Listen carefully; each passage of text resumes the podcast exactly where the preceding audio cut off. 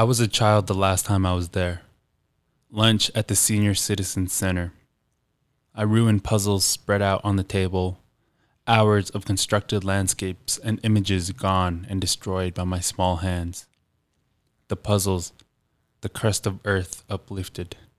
My hand, a small monster breaking through, bringing rapture.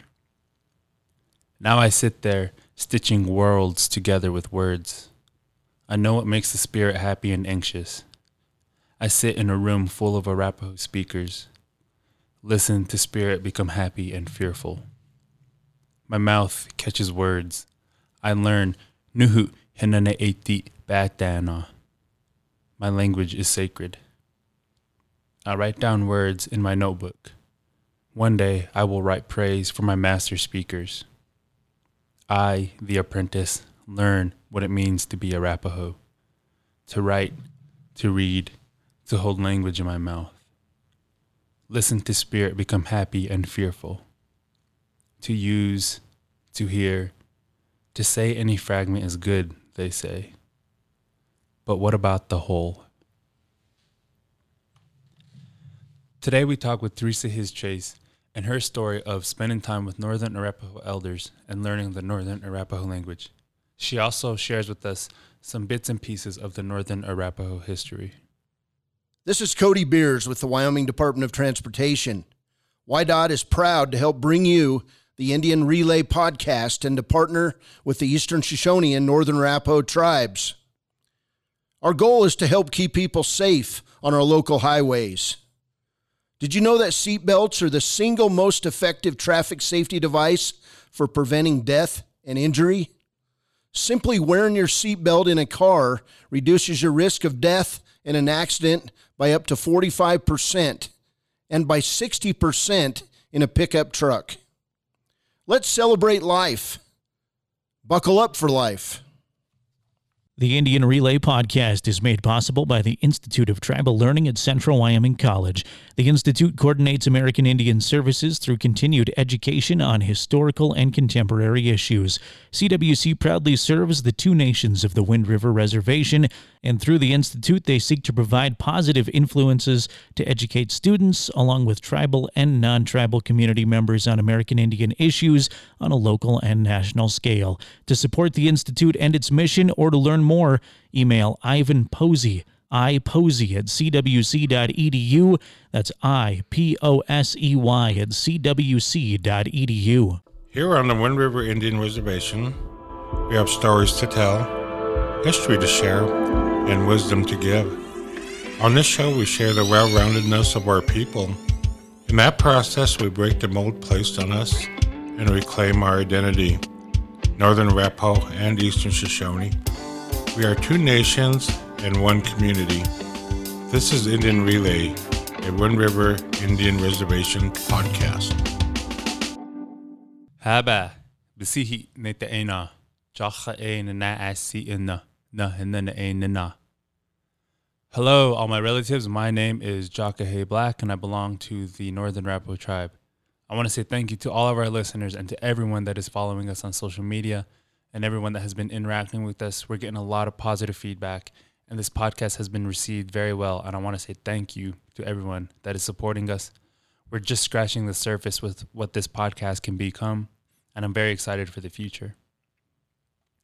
I want to say thank you to Porters for providing the studio in which we are currently recording. Thank you to County 10 for making this possible. Thank you to Noah Pacotis and JG Pacotis, aka Just James. They're responsible for the intro and outro music on our episodes. All of their music is made in house through DCM Collective. So please go check them out on Instagram. They have a lot of big projects planned, and I'm very excited to see what they do in the future. Today's guest is Teresa His Chase. And over the past two years, Teresa has become a teacher and a mentor for me. Since 2004, she's been working and studying with fluent Arapaho elders from 2008 to 2011, she was an Arapaho immersion preschool teacher. She was instrumental in developing the Northern Arapaho language app, and she is currently partnering with the University of Wyoming on virtual reality videos focused on the Northern Arapaho language and Northern Arapaho culture. In 2019, she used a grant to create the Northern Arapaho Master Apprentice Program, in which community members were paired with Northern Arapaho elders. And in that relationship, the elder, in an immersion style, would teach their apprentice the Northern Arapaho language. Hi, this is Ivan Posey, accompanying Jakahe here and uh, interviewing Teresa. And I'd like to welcome you, Teresa. And I'll let her go ahead and introduce yourself. Dos bisi nanitana nanana na na kaseni be. Hinana e se na na kahito se na. Ni ithachana ta hentana. Well, thank you for joining us today, Teresa. And before we begin today's episode, I'm going to say a phrase for you, and then I want you to tell me what that phrase means and what it means to you. Nuhu hinana batana. The Arapaho language is sacred. We say our language is sacred and holy. It is spiritual, and it has been with us since the beginning of time. In our stories and in our history, then we have stories that explain that the animals and the people all spoke the same language, Arapaho language. So it's very, um, it's very ancient and it's spiritual and moving. When you learn your language, then you are able to live a good life, know who you are and where you come from. You automatically understand and know our culture and history. Yeah, over the past few years, I've started learning and practicing the Northern Arapaho language, and I've been practicing a lot with my grandpa and my grandma. And when I say something incorrectly and they correct me, I can really hear the power in the language because the language it, the language itself has a lot of fluctuations and a lot of hard hits. And just hearing that I can really feel it in my spirit and it's really powerful. And starting to learn the language has been one of the best things I've ever done. And in your journey, you spent 2 years with Wayne C'Hair, one of the elders in our community and it was an immersive style of learning in which you really dove in to learning the language. So, can you talk to us about what that experience was like? Well, growing up, I just um, learned basics, greetings and departures, and things like that. And I didn't really understand the elders when they would talk. And then I started working with them in 2004. And when they would have meetings, then I didn't understand what they were saying in Arapaho, and I had to take minutes for their meetings. And so I told my boss that I wanted to learn the language, and so he sent me to learn from Wayne C'Hair. So I went through the college courses, Arapaho 1 through 4, and I was able to learn how to read and write it really well. And then um, I still wasn't a conversational speaker. So I asked Wayne to master apprentice me, and what that is is spending three to four hours a day, four to five days a week alongside a fluent speaker, and they speak nothing but the language with you. So we did that, and at first it was hard for me to understand him, and he used a mm-hmm. lot of sign language. At first, I just had to repeat him so that I could actually pronounce things right. So the first part was just repeating and repeating, and I was like a mockingbird. So he would mm-hmm. say things and point it out and use sign language, and then I was just repeating him. When you learn a language, a different language, then you don't realize it or think about it, but you use a lot of muscles in your face and your cheeks and in your nasal part in your throat that you don't use when you're speaking English, and so it's a whole new language that you have to get used to, and you have to get used to pronouncing things right and making the sound and things that um, we have in our language that isn't in English. And so the first part was just a lot of practice and repetition, but he was really good at not just throwing something new out every day. He would work with me on a daily basis until he knew that I understood it and could pronounce things correctly and precisely. And then by the second month, I was able to kind of grasp what he was talking about. And by the third month, I started answering him back. And by the fourth month, then I was able to carry on a conversation with him. And so it really, it's a proven method of learning the language for any age group. And that's how I was able to comprehend and understand our language better. It's pretty quick as soon as you get into it, but that was a lot of time that we spent together. It was almost on a mm-hmm. daily basis, and then you know, sometimes we would take a break and go outside and sit around for a little bit, and then we would take a break and talk in English. And one time, I remember we were we were sitting outside, and the whole sky was had red clouds all stretched all the way across from the mountains, all about halfway across the sky. And he said, "Ba aiti," and I was asked him what that meant, and he said it means the Arapahoes had a good day. There was no death. There was no sorrow. Hmm. All the kids were, they they got fed really good. Nobody was hungry.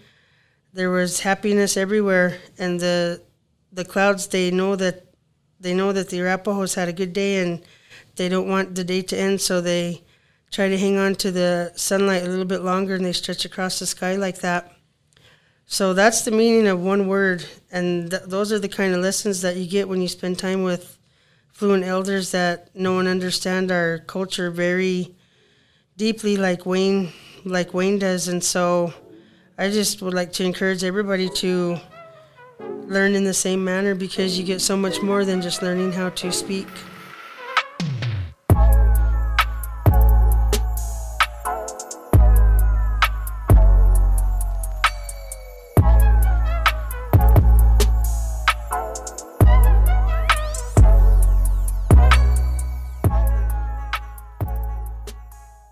Yeah, so I've also had a few classes with Wayne C'Hair as well.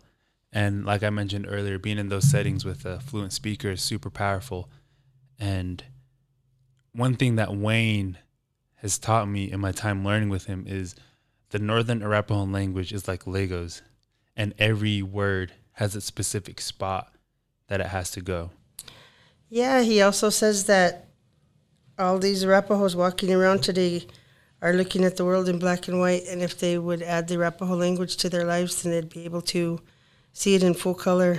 And that's um, very true. It, it takes a lot of studying as for adults who are trying to learn the language. And as soon as you understand how things fit together, then it comes pretty easy. And as soon as you get past a certain stage of learning, then it it's easier to understand and you can start figuring out on how to put things together to make sentences and express yourself.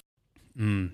Yeah, I would say within about a week, I was able to develop a basic understanding of conjugating verbs and using prefixes and suffixes. So recently, you've been hosting elder meetings, and obviously, we got to take precautions now with the current climate. But um, I went to a couple of those meetings. You know, being surrounded by elders like that, speaking the language is great. And you all have currently been working on part two of the Northern Arapaho language app. So, can you talk to us about that a little bit? Yeah, in 2017, we launched our first app, and it is accessible on through um, any for any Android device. You can just download the app through um, Google the Google Play Store or the um, Apple Store, and you just type in Arapaho and then install it on your device. So that app was basically an introduction to the language and um, a really good way to build your vocabulary. Yeah. And this next app that we've been working on since we la- launched the first app is taking it to a next level. There will be conversational pieces, stories, prayers, um, full sentences, and an explanation of how things change according to what you're talking about Mm-hmm. past, present, and future tenses, animate, inanimate, singular, and plural. Those kind of structures are all, are all going to be in there, as well as lullabies and some of our stories and star stories. Wow. So, that's going to be a really good update for the app. That's going to be cool. I'm excited to start learning longer phrases, start learning some stories and some lullabies. Now, across Indian country, we often hear that if you know your language, you know yourself, or in order to know yourself, you must know your language. So, can you talk to us about how learning the language can help our youth excel in their personal lives and in their academic lives? When Arapaho students are taught their Arapaho language and culture in all of their core subjects, then they are able to know and understand who they are and where they come from, their identity as an Arapaho person. And we do have data that proves that they perform better on all standardized tests. Um, they far surpass their English counterparts if they know their language as a second language or a, or as a first language. Um, we have data that proves that in incorporating Arapaho language into their core subjects has increased their daily attendance and improved behavior both at school and at home.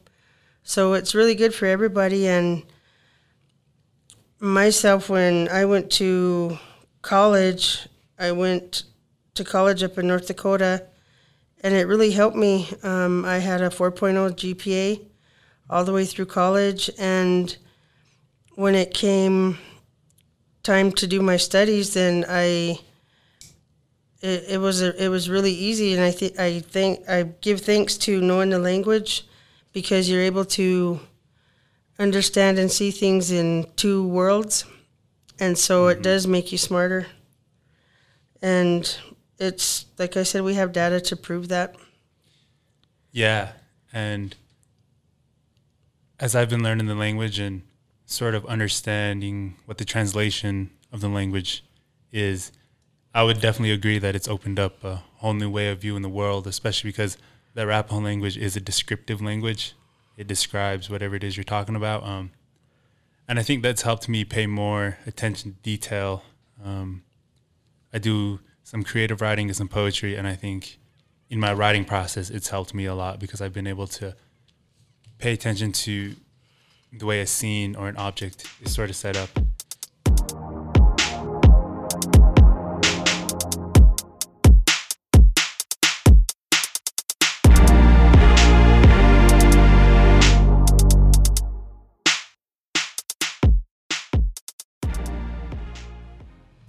Yes, I think maybe, uh, Teresa, if you could talk to some of the the effects that that historical trauma has on learning nowadays. Obviously, we know that in the early days we couldn't talk our language. Around 1900, there was a lot of uh, older people that went to boarding schools, my parents included, and um, you know how that transition from a system where we was in societies and clans, and then had to go into a more um, Western academia um, world. Those effects that it has on our efforts nowadays to become more closely in tune with our traditional cultural, and of course, part of that is our language efforts.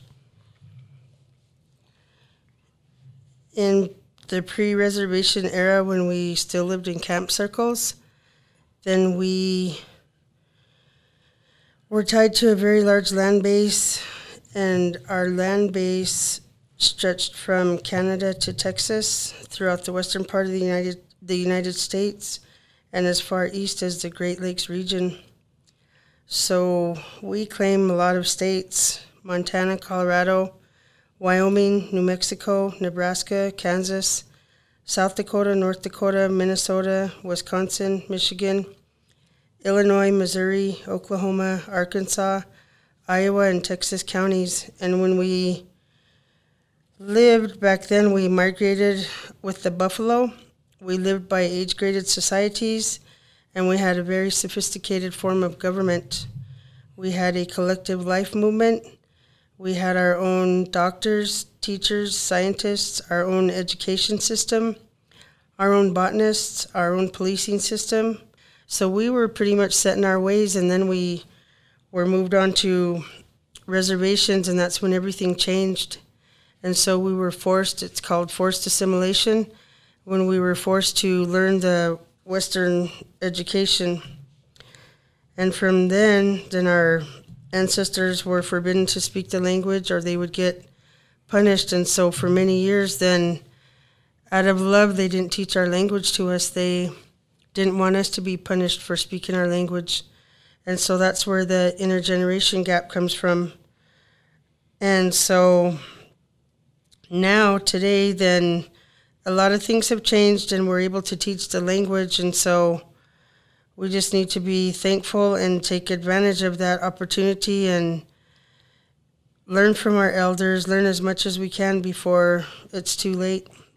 In 2004, when we did the language survey, they gave us 20 generous years, and that means that we might have 20 years left to save our language to create a pool of fluent speakers so we can continue to pass on our language and fluency and knowledge. And so that was quite a while ago. So, like I said, we are in the last minute of the final hour of saving our language. We have our little immersion preschools, and from there, then when they go into the regular schools, the students at our immersion schools learn very well, and they are immersed in the language every single day, all year long, and so they get a really good grasp of the language. And then when they go to the bigger schools, then they sort of lose it within a few years, and then they're just retain little bits and pieces here and there. So we need to work on helping the immersion students so that they can continue to learn in a regular school setting. At Arapahoe School, they are going to start an immersion preschool, and right now they are trained. They are having the elders come down and train the staff on Arapaho language, vocabulary, greetings, departures, commands, things, words and phrases to use in the classroom during mealtime, getting on and off the bus, um, weather terms, terms to use while playing on the playground. And so they're really doing what um, a whole lot down there. Arapaho School Board are the ones who support the elders group, and um, they've they've implemented a lot of strategies like this so that our teachers can start working with our Arapaho students in a better fashion so that they can retain the language and learn more than they have been learning in the regular school setting. Mm.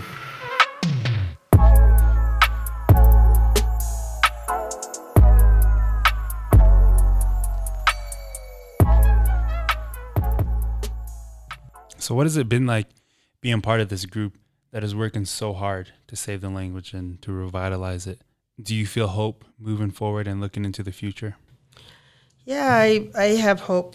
I have hope that we're going to succeed at all of our efforts, and I see more and more people coming on board and taking mm-hmm. part. I've heard of the language being brought back into all of our ceremonies and that makes me feel good. I hear a lot of younger people speaking Arapaho out in public, mm-hmm. and this has just been like in the past five years or so. I go into the store and I could um, greet people in the language, and they're able to answer back. And ten years ago, then it wasn't like that. It was hardly heard among young people. So I have a lot of hope, and like I said, with what's going on in the local schools, I know Wyoming Indian and St. Stephen schools are doing they're they're upping their efforts also with as far as language learning and communication and preservation and so I think with more people on board then we're going to see dramatic results here soon. Mm. And you also mentioned that once a class graduates from the immersion preschool, they're no longer able to keep up their language learning. So, do you think that the immersion program needs to extend past preschool, or do you think that there should be one Northern Arapaho language teacher that sticks with that particular class as they progress through elementary, middle school, and then high school?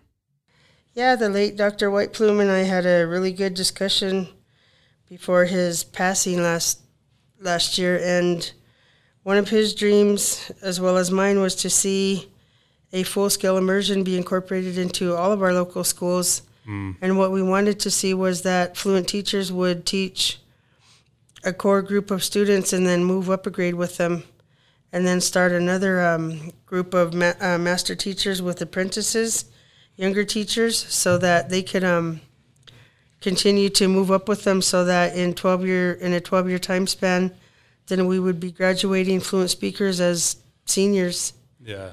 And last year we wrote a grant for St. Stephen's. It's a BIE grant and so they're in the beginning stages of that. But it's an it's for an immersion grant, and it's the beginning of beginning stages of what I just now explained. Hmm. I think to follow up on that, I think with, you know, when I was going to grade school in the 60s and 70s, there was no language classes available. There was there wasn't even no Indian teachers. Yeah, Fort Washakie, but now I think we have the opportunity with um, tribal people being in those administrative jobs, teachers, the ability to teach a language and culture. Um, but it shows the resilience of um, the Arapaho tribe in terms of trying to capture what was kind of taken away from us years ago, you know. And um, Arapaho School's blessed to have you there, Teresa, because Absolutely. any efforts or anything that I read or hear about the language, you're there with the elders, you know. And it takes a special person, I think, like um, a person that works in a manner. Not everybody could do it, but there's a certain type of person that could work with those elderly people. And um, but you're one of those people that I think the tribe is very blessed to have. Oh. You know, and it's uh, it's a tough road to try to reclaim something that was taken away for so long. Mm-hmm. Mm, yeah, I agree with everything that Ivan just said, and I want to say thank you as well for all of the work that you've been doing. We come from a long line of resilient people that have fought to keep this language alive. You know, so many things were done to try to eliminate this language, but here we are today, and you're one of those people helping us keep it alive. So I want to say ha ho. And now that you were going to start teaching the Arapaho language in the border town high schools, the high schools that are off the reservation, but that still have a population of Arapaho students. So, what do you think that means? What are your thoughts on that?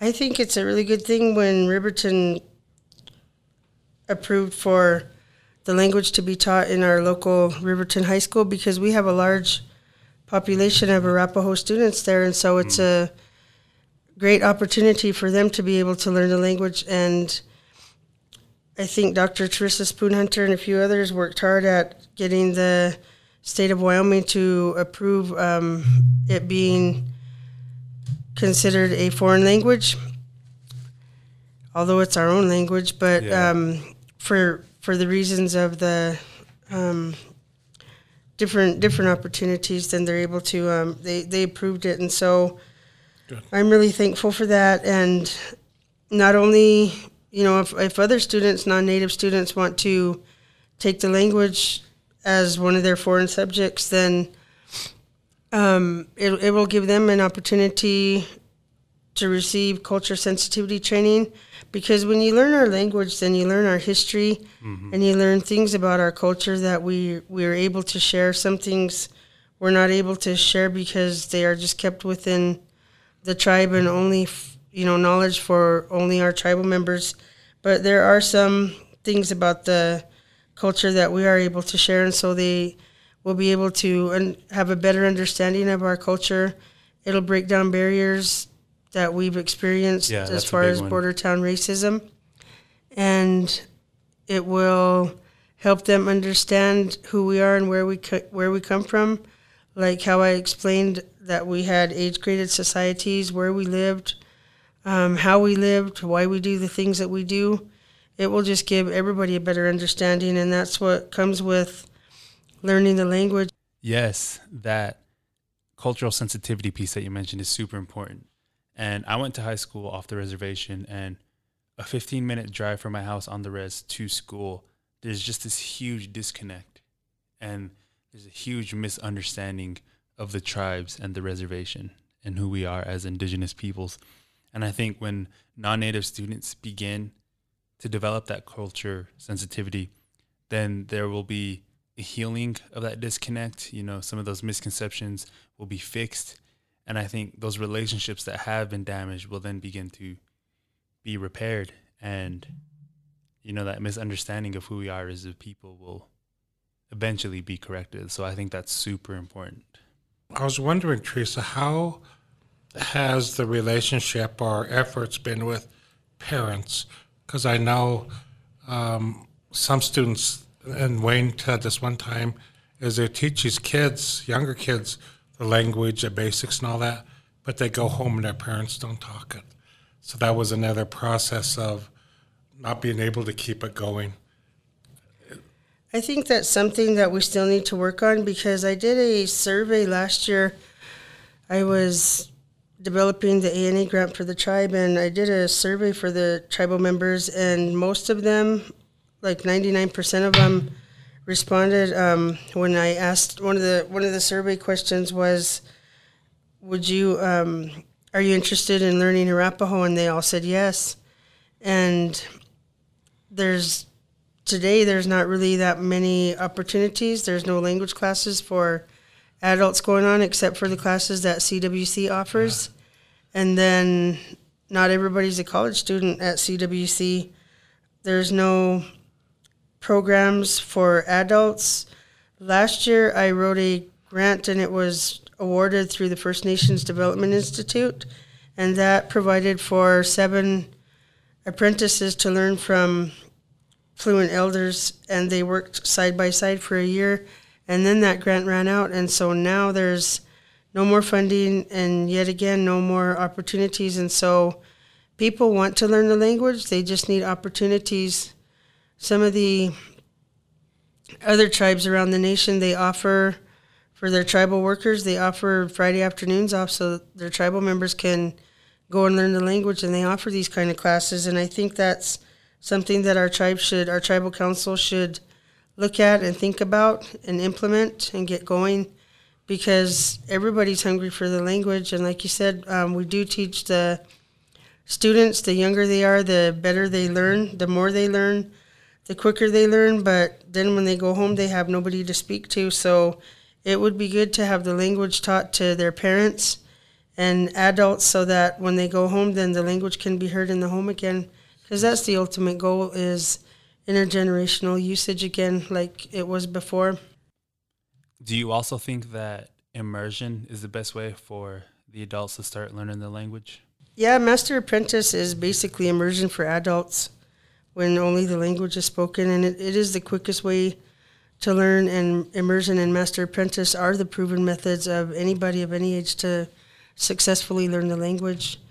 And one thing I've always thought about is we need something for our youth so that they are not doing other things that they're not mm-hmm. supposed to be doing. And if we had youth centers, youth facilities built and started around our reservation, then just make it like the Boys and Girls Club and have students come in. And when you first go to the Boys and Girls Club, then you have to do a half an hour of homework before you go through the doors to do activities. And make it the same way so that they can learn the language before entering. You know, it would be a simple fix. So I just want to say, for me personally, ahu for everything you've done. I know it's a lot of heavy work. So. Yeah.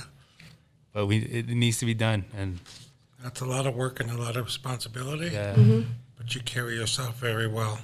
Oh. Yeah. Mm-hmm. I called Wayne this morning to make sure I said "nu hinana eti batana" correctly and he was all like, "Dang, thanks for calling me and asking me that. That makes me feel good. That yeah, makes me feel good to hear that." And I was like, "Yeah." So, not only is it good for our youth because they're learning more about themselves, but it's good for our elders to hear people picking up on their mm-hmm. teachings mm-hmm. and you know to let our elders know that they're still held in high regard. So that's awesome. Yes. I think you're very fortunate to have been mentored under Wayne. You know, I think he's a like I said before, he's a, a great human being to be able to continue this. You know, sometimes I'm sure he gets tired, and you know, he he, mm-hmm. he carries a, a, lot with him too, being a Vietnam vet and all these other things. Mm-hmm. And but um, yeah, he's he's he's he's a good mentor for you, and it shows. Mm-hmm. Yeah, he was um, him and his brother William their sister Marianne, their mm-hmm. their siblings. They were very fortunate because they had fluent speakers. Their moms and mother and father, and their mother and father on both sides of their family. So they are walking encyclopedias, and for that I'm mm. truly thankful. And the rest of the elders that I work with, I'm really thankful and just try my best. I always cook for them on Saturdays and try to provide them a good meal and show them that you know that respect and just show them how much I appreciate them and um, just really thankful that they're still with us because I know how hard it is on us when we lose a fluent elder that takes all that knowledge with them. It's it's really hard and sad, you know. So that's why I I just want to encourage everybody to learn as much as you can while they're still with us. Yep. And download the Northern Arapaho language app and be on the lookout for part two of that because it's coming soon and it's going to be pretty good. We're um we're also working with the University of Wyoming. They wrote for and were awarded a grant through the National Science Foundation. And through that grant, they were able to develop virtual reality videos. And so, what's going to happen is they're going to purchase virtual reality headsets for all of the local schools. And the elders part in that project is I'm interviewing them and asking them questions of significant historical place names that the Arapaho lived and places um, that are significant to us. So I ask them, what kind of stories do you have about this place? Do you remember um, this place? What do you know about this place? Um, things like that, and and then they answer all in Arapaho. So the students who experience the virtual reality videos will be listening to Arapaho language at the same time learning our history. So that's going to be great. So far, we've um, or they filmed Estes Park down by Laramie, um, where we used to always go harvest teepee poles. Um, down by the powwow grounds in Arapaho, where we used to have the town of Arapaho, where a lot of good things went on, you know, in the early reservation era, and things like that. So there's a lot of good things going on as far as Arapaho language and cultural efforts, and with our elders, they're working hard, and um, special thanks to them, and appreciate in respect and love and appreciation for all that they do. Yeah, yep. And before we end today's show, Teresa, I just want to say another thank you for coming out and being part of the show, being part of this project. Oh, for inviting me and having me be part of this. Mm-hmm.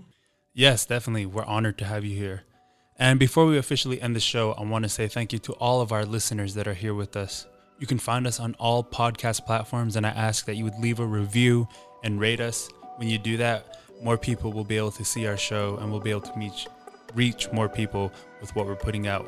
You can also find us on Instagram and Facebook at Indian Relay Podcast. Please go give us a follow, share us, let your friends know about us. We have a lot of cool giveaways planned and a lot of artist features, and I'm very excited for that moving forward. I want to send a shout out to Porters for providing the Porters Thinkcast studio. Thank you again to Noah and Just James Pacodas over at DCM Collective. Thank you to County 10 for making this possible. Thank you to our sponsors for today's show. And with that, I have nothing else to say. Wahe and ha ho.